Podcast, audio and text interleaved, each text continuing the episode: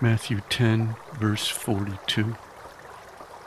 And whoever in the name of a disciple gives to one of these little ones, even a cup of cold water to drink, truly I say to you, he shall not lose his reward.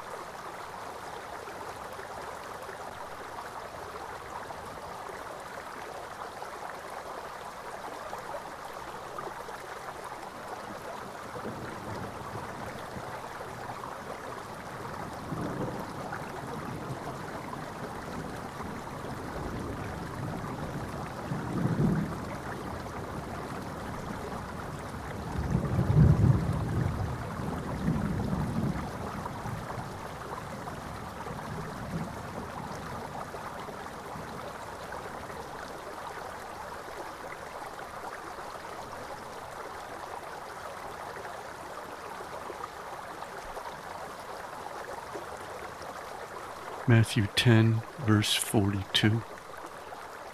And whoever in the name of a disciple gives to one of these little ones, even a cup of cold water to drink, truly I say to you, he shall not lose his reward.